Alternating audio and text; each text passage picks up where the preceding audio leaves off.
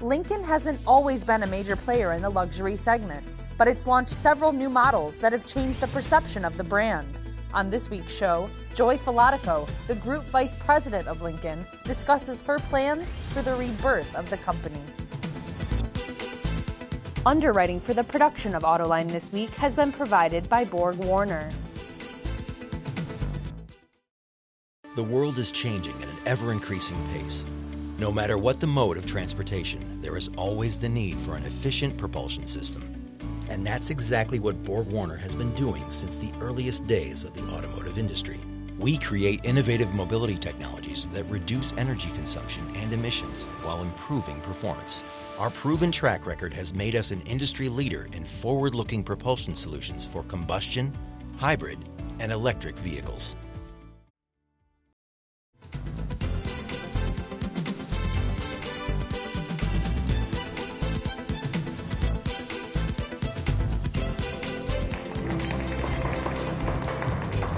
And now, here's your host, John McElroy.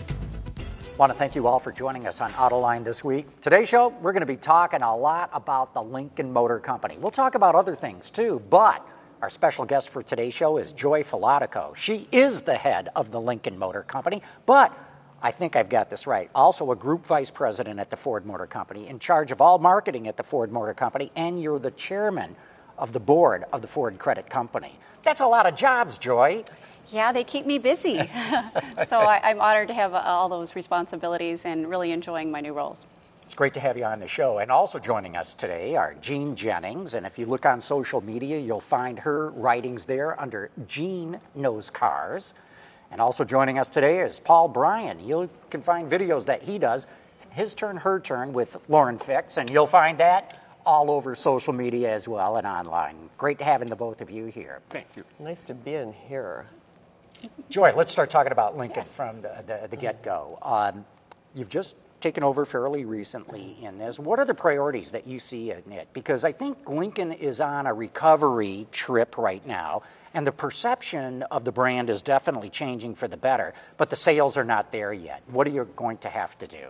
Well, certainly the priorities are about continuing the brand transformation. And as you said, we are building momentum. Uh, we're really pleased to the reception to Navigator. We've launched the refresh uh, MKC and Nautilus, and we're very excited about the new Aviator. Uh, from a sales perspective, we're really focusing on healthy sales. So we're really taking a look at the business and making sure that we're fit and that we're focusing on areas where we're building the brand with our sales efforts and focusing on those things such as you know, looking at the fleet uh, amount, bringing it down, and making sure we're focusing on true uh, retail sales and luxury markets. I'm thinking about um, the subscriptions, um, your subscription service. How is that going for you, and do you have plans for to continue it for Aviator? So we're still in pilot mode on subscription. As you know, we launched with 15 model year, and then this last year we added 17 model year, and we really learned a lot. Um, so the 15 model years, you know, we're releasing those. Uh, the 17 model years, we've learned some things about pricing, and they're. So what you're saying in 15 model year and 17, you're you're doing this with used vehicles. Exactly. Good good point, John. Uh, we looked at the depreciation curves, and we felt the uh, approach that would be best for us was to look at used vehicles versus new, and that's where we're learning a lot. We do like the fact that we have have this opportunity for people that don't want to own a car to try a Lincoln. So we're really uh, piloting it, learning every day. We're also looking for opportunities to work with our dealers in this with this platform, and we'll have more to talk about that later. It, it, it's really good with the dealers to bring the customers to them in a new way. Exactly. Is it not? And then you roll out so many interesting services at the same time.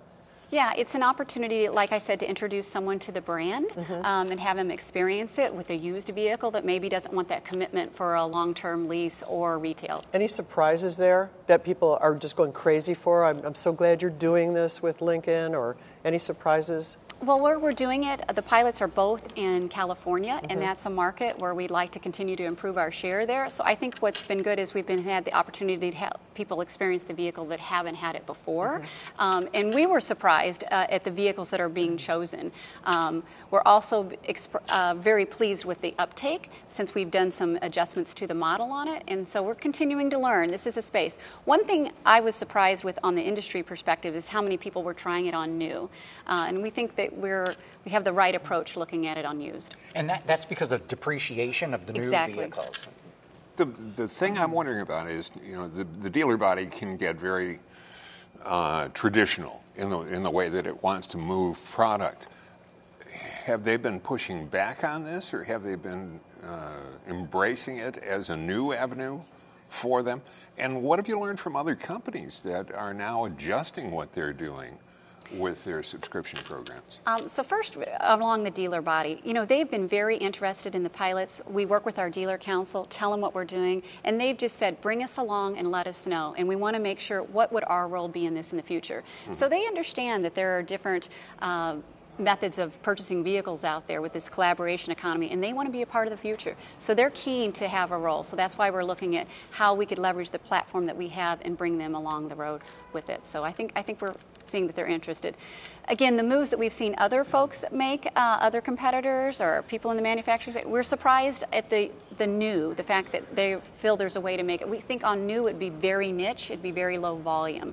So we're, we're happy with our pilots on used and we want to continue to learn in that area. Well, on the other hand, Volvo Yeah, sold out. Yeah, I mean, they that's- sold out just of XC40. Point that out. Yeah, I think um, if you look at some of the details, and, and you know, obviously I'll let them speak about their program, but some of them are look a lot more like traditional leases that maybe have packages on them, like a bundled solution where you get a maintenance and a lease together. So I think the Troop. uh, How do you delineate yours? See, ours is separate in the fact that it is actually, um, you do not have to commit to the full duration, right? It's really a short term. You pay a fee, you get that flexibility. If you look into some of them, there's, they don't all have the same level of flexibility.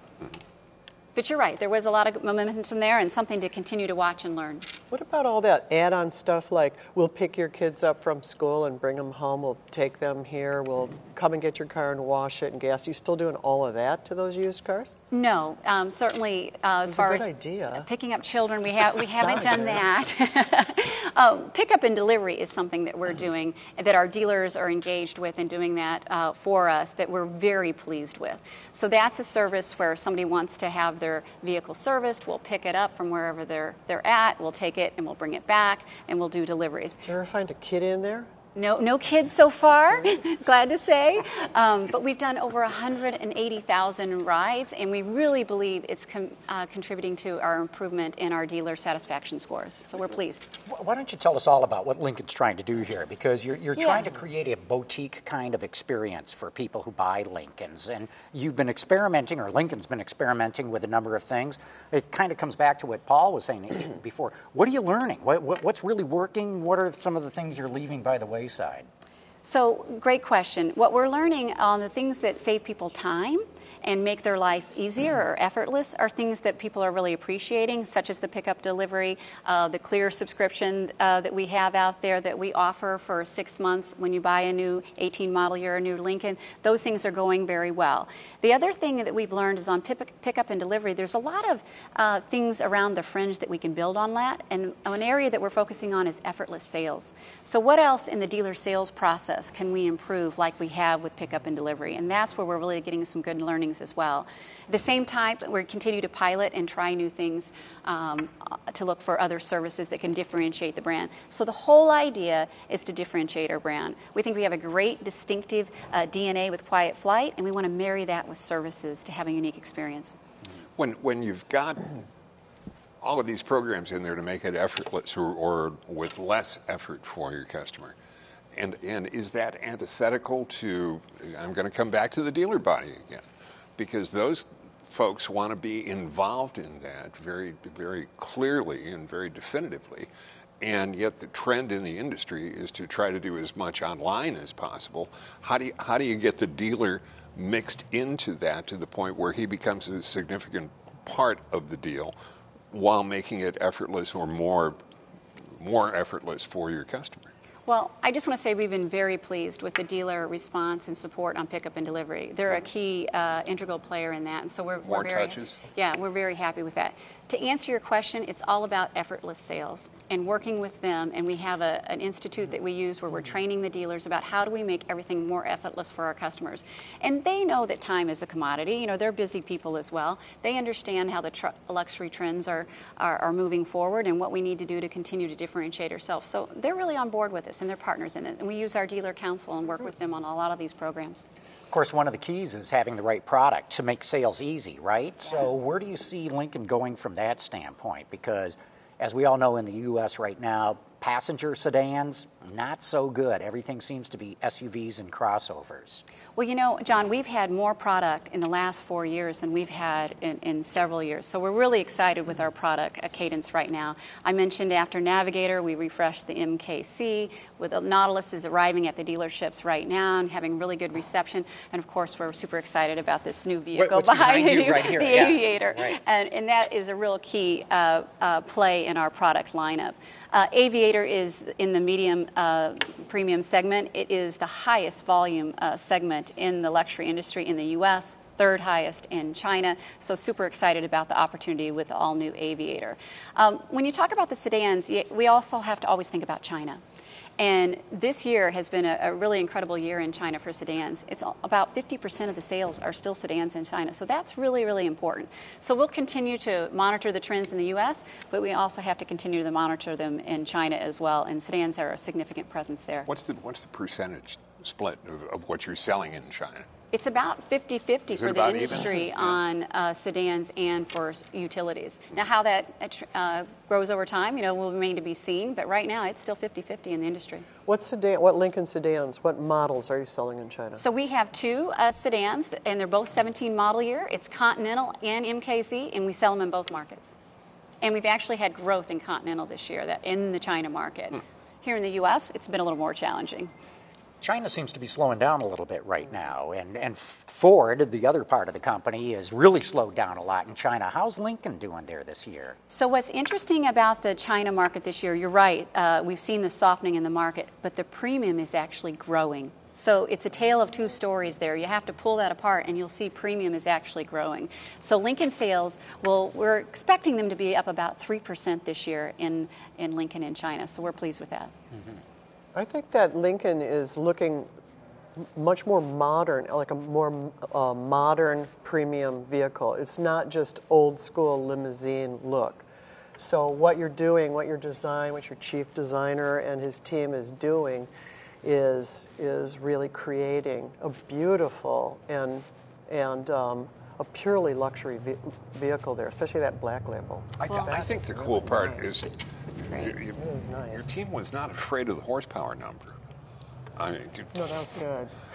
yeah, I we mean, like that's, that that's number. a that's a big number to put put in there. 450 horse. We are so excited about the step up power that you get with the PHEV, and we think that's really part of the story of the Aviator and bringing back the name Grand Touring to talk about not only the elegance of the drive, but the power that comes if with that. If that can't sell electric, I don't know what can. well, think we of think... your best golf cart ever. well, what I find interesting is here you've got this plug-in electric. It is uh, not got any badge on it that says hybrid or PHEV. You're just calling it Grand Touring you're the head of the marketing uh, at the company now. Run us through that. Why you're not really marketing this as a hybrid?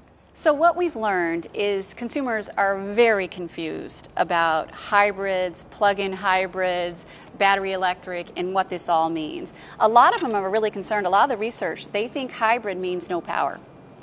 We're also taking a, a chapter from our own book about naming and we wanted to have a human name. So that's why we're leaning into Grand Touring. And we're, you know, keeping in mind that we're in the premium segment. You know, these are folks that can afford the vehicle, they're looking for specific things. Elegance and power are two things that, that resonate with them. So we think we have the right approach. We will be communicating that it is electrified, and it does have the cues. You see the blue, um, but we're excited uh, about That's the pretty, pretty subtle. you know, Lexus has helped you a lot in this regard because they have some pretty high level, high dollar electrified vehicles. Yeah. And I think you're, you know, they're coming from everywhere now. They're coming from BMW and Mercedes Benz and Jaguar, Ferrari yeah. and never mind Tesla. Joy, what's been the reaction amongst the public as you go away from MKC and MKZ and MK whatever, and now start using names like Aviator and Navigator and Thank God. what, what, what's been the public's re- Thank Well, I know Bless we in the you. media love what you're doing, but I'm just curious what your customers are telling you. So we think it's it's being very well received, and you know we have examples. Uh, we all have stories. Dealers tell us stories of customers like a husband and wife arguing with each other over what car they actually have when they're trying to tell tell the person driving the bus in the airport parking lot what kind of vehicle they have. So we knew it was time, and obviously our dealers gave us that feedback as well. Um, the, I think the Nautilus is a good example of where we've refreshed the vehicle. It's got the uniform lineup. It's not all new. Um, we, it doesn't have all the Quiet Flight DNA yet, but we've changed the name, and it looks like a new vehicle, and we're getting good reception. So we think it's a, a really positive move. Joy, what is the quiet flight DNA? So the Quiet Flight DNA is based on four tenets, four pillars beauty, human, gliding, and sanctuary. You talked about the beauty of the vehicle when you're talking about the modernity and how it looks. Uh, gliding is how the powertrain works and how it moves down the road, of course. Um, human is about the experiences and how you feel in it. And of course, sanctuary, it's all about that interior, just like my navigator. It, it, it strikes me when we were looking at the presentation, but well, why don't I ask you this way?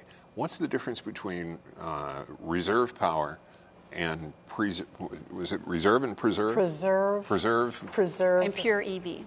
Yeah. So there were two drive modes. So you know, right now we have the drive modes on the vehicle, depending on if you know you're in snow or if you want to excite or, or how you want your driving to be, or just in normal. There's two more drive modes that's being added to the electrified uh, vehicle. One is pure EV, and the other one is preserve. So the pure EV means you're using the battery com- uh, full time, if you will. But you can designate. And, or you can go to preserve and, and preserve the battery and use the gas. So those are the two modes. Is Preserve also collecting electricity and storing it while you're driving? Because I know it's able to do that, but is that part of that or is it just. It does. It does allow some regeneration. It won't. If your battery is completely down, it won't. It won't bring it to a full Right. charge, but it will regenerate and put the unused part of the the battery in there. I, I should add, this is not new. Ford's been doing it on the Energi Yeah. vehicles. Most Yeah. other automakers do that. Not all of them, but most do. But they don't call it Preserve and.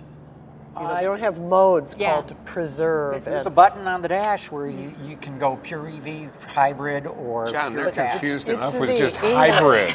It's the use of words that are different than what we're used to. to try to make it easier, to try to make it more human. Yeah. Right. See, and this is pure marketing too. Don't confuse Pure marketing. Pure marketing. Well, I- and it's giving customers what they That's want. That's why you're in charge. Right. I got a question about how do you handle all these different jobs? You're the head of Lincoln, you're the head of marketing, you're the the chair of the board of the credit company. How do you divide up your day? Well, I have a great team in all all respects uh, that does a lot of support and does a, a lot of jobs uh, for me as well and supports me. So as far as dividing up uh, my day, clearly I spent a lot of years at the credit company. So being the chairman, staying in tune what's going on there um, is easier for me. It's a little more autopilot. On the Ford and Lincoln side, you know, it depends on what the demands are, uh, but I just try to give equal attention to them and what it's needed. So. It's, it's a challenge. You just call, as a, you, you call it as it happens. Exactly. And a big bottle of Advil. I want, I want to know about sustainability. You've got, uh, you mentioned the, the rapid cadence of products that you've got going on here. It wasn't that long ago. Uh, and, and I'm a fan of your brand. But there wasn't a lot of years that have gone by where if you were El Chapo, the best place to hide would have been in the Lincoln display at, a, at an auto show someplace. Uh, it's not that way anymore. Now, you've got people who really want to come and see your product. But we've seen what's happened here. The jury has certainly embraced it uh, over a couple of years and saying these are some of the finest products out there. What do you do to keep it rolling? Well, one thing I think that's really uh, different about our opportunity with Lincoln this time is China. And one thing we've learned on the Ford side and the industry seeing over there uh, with the growth in the local brands there is you have to keep your product fresh. And their definition of freshness doesn't mean an all new. Uh, it doesn't even have to be a mid cycle. It could be a small interim action. It could be a different powertrain. It could be a limited series.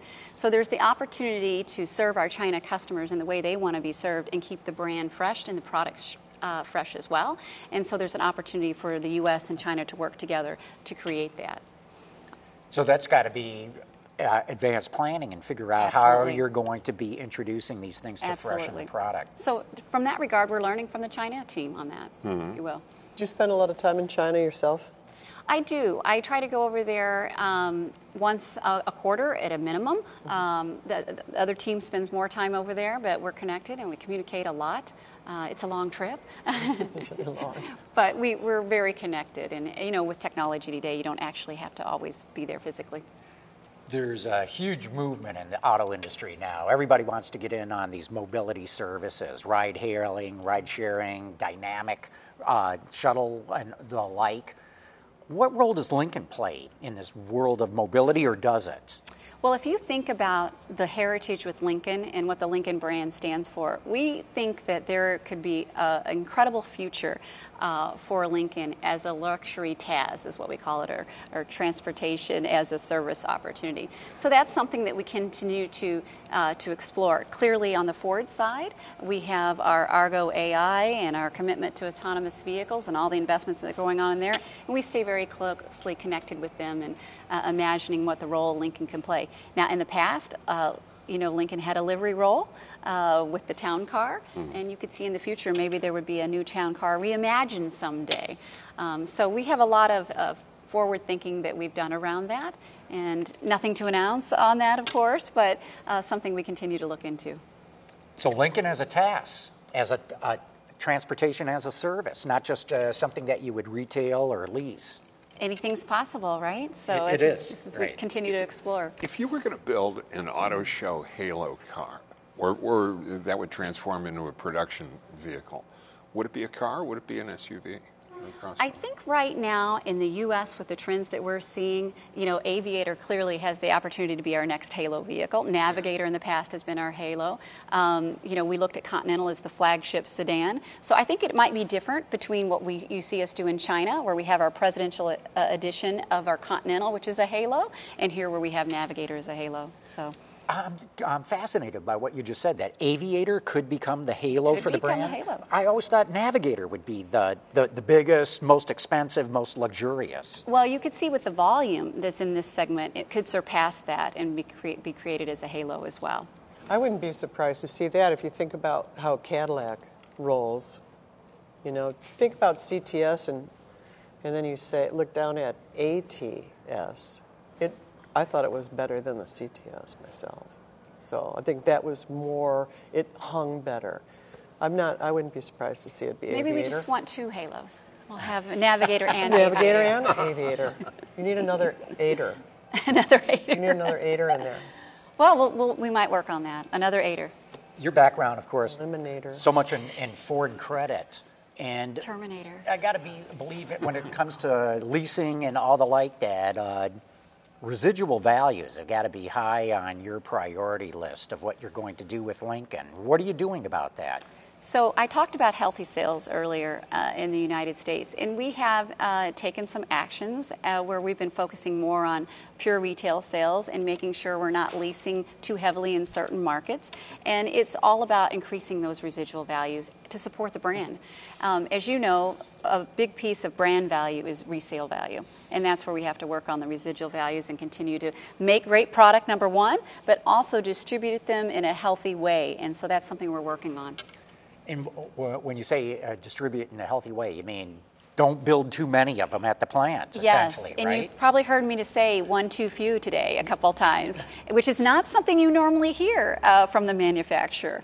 But we think when it comes to luxury and when it comes to Lincoln and the boutique experience that we're kind of looking for, that one too few is kind of a nice mantra. And I have to tell you, I have two very respected dealers that have said that to me as well, that support the idea of one too few to really create, create the exclusivity, but also to create the demand. You don't want to see one in every driveway. That's how you create the demand, right? In a luxury community, in a community of people that buy these vehicles, that buy Audis, that buy BMWs, you don't want to see one in every driveway. I would probably be okay seeing one in every other, Other driveway. driveway. but what I don't want to do is see them Yeah. all over the dealership lots There you with go. discounting going on. That's what I mean about healthy um, distribution. How do you, uh, uh, forgive me, uh, how do you create that sense of community with the brand that so many other brands have got that you need, that you certainly had? The company has enjoyed it for a long, long time. It seems like it drifted away. How do you recreate that, that community? That is a great question. And in China, communities around brands are very important. And one way we've been looking at this is around our Lincoln Way app and some of our access and what privileges we could provide in the app and experiences to create a community. So it needs to, I, you know, I don't see it for luxury just being uh, uh, a group of people that drive the same vehicle that want to hang out. I think of it as a group of people that are like-minded that happen to drive a, uh, the same vehicle that want to go to an experience. You know, whether it be to the theater or to the Garden and Gun Club for car people. yeah, there you go, something like Very that. exclusive, lots of events, people, And a un- like-minded people. Yes, and a unique experience that you really can't do on your own. And you know, it's better to do in a group Mm-hmm. anyway. And that's something we're looking at in China, and certainly we'll look at to have uh, unique experiences here as well. So, what would be the privilege, uh, if you will, of being a Be Lincoln owner? treated, Be recognized. Yeah. We're down to the last minute here, Oh. so I'll need a, a quick answer on this. You, you look at some of the other luxury brands that are out there, especially from the Germans, and they've got 12 to 15 models in their lineup. I'm getting the feeling that you're not looking at having that big of a lineup. No, you know, we're represented right now in all of the segments. Uh, this is the second entrance in the mid-size second, so we are not looking for those types of numbers, uh, and we think we're represented across the lineup. Real good. Joy, I could talk to you all day long about Lincoln and where you're going to take it, but we're running out of time here. Thanks so much for your time. really good you. to have this time to learn more about you and the brand. Well, thank you for having me, and uh, it's time to go buy some Lincolns, right?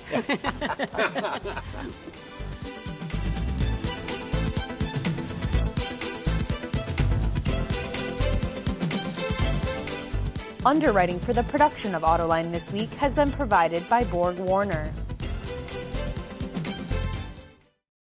The world is changing at an ever increasing pace. No matter what the mode of transportation, there is always the need for an efficient propulsion system. And that's exactly what BorgWarner has been doing since the earliest days of the automotive industry. We create innovative mobility technologies that reduce energy consumption and emissions while improving performance. Our proven track record has made us an industry leader in forward looking propulsion solutions for combustion, hybrid, and electric vehicles.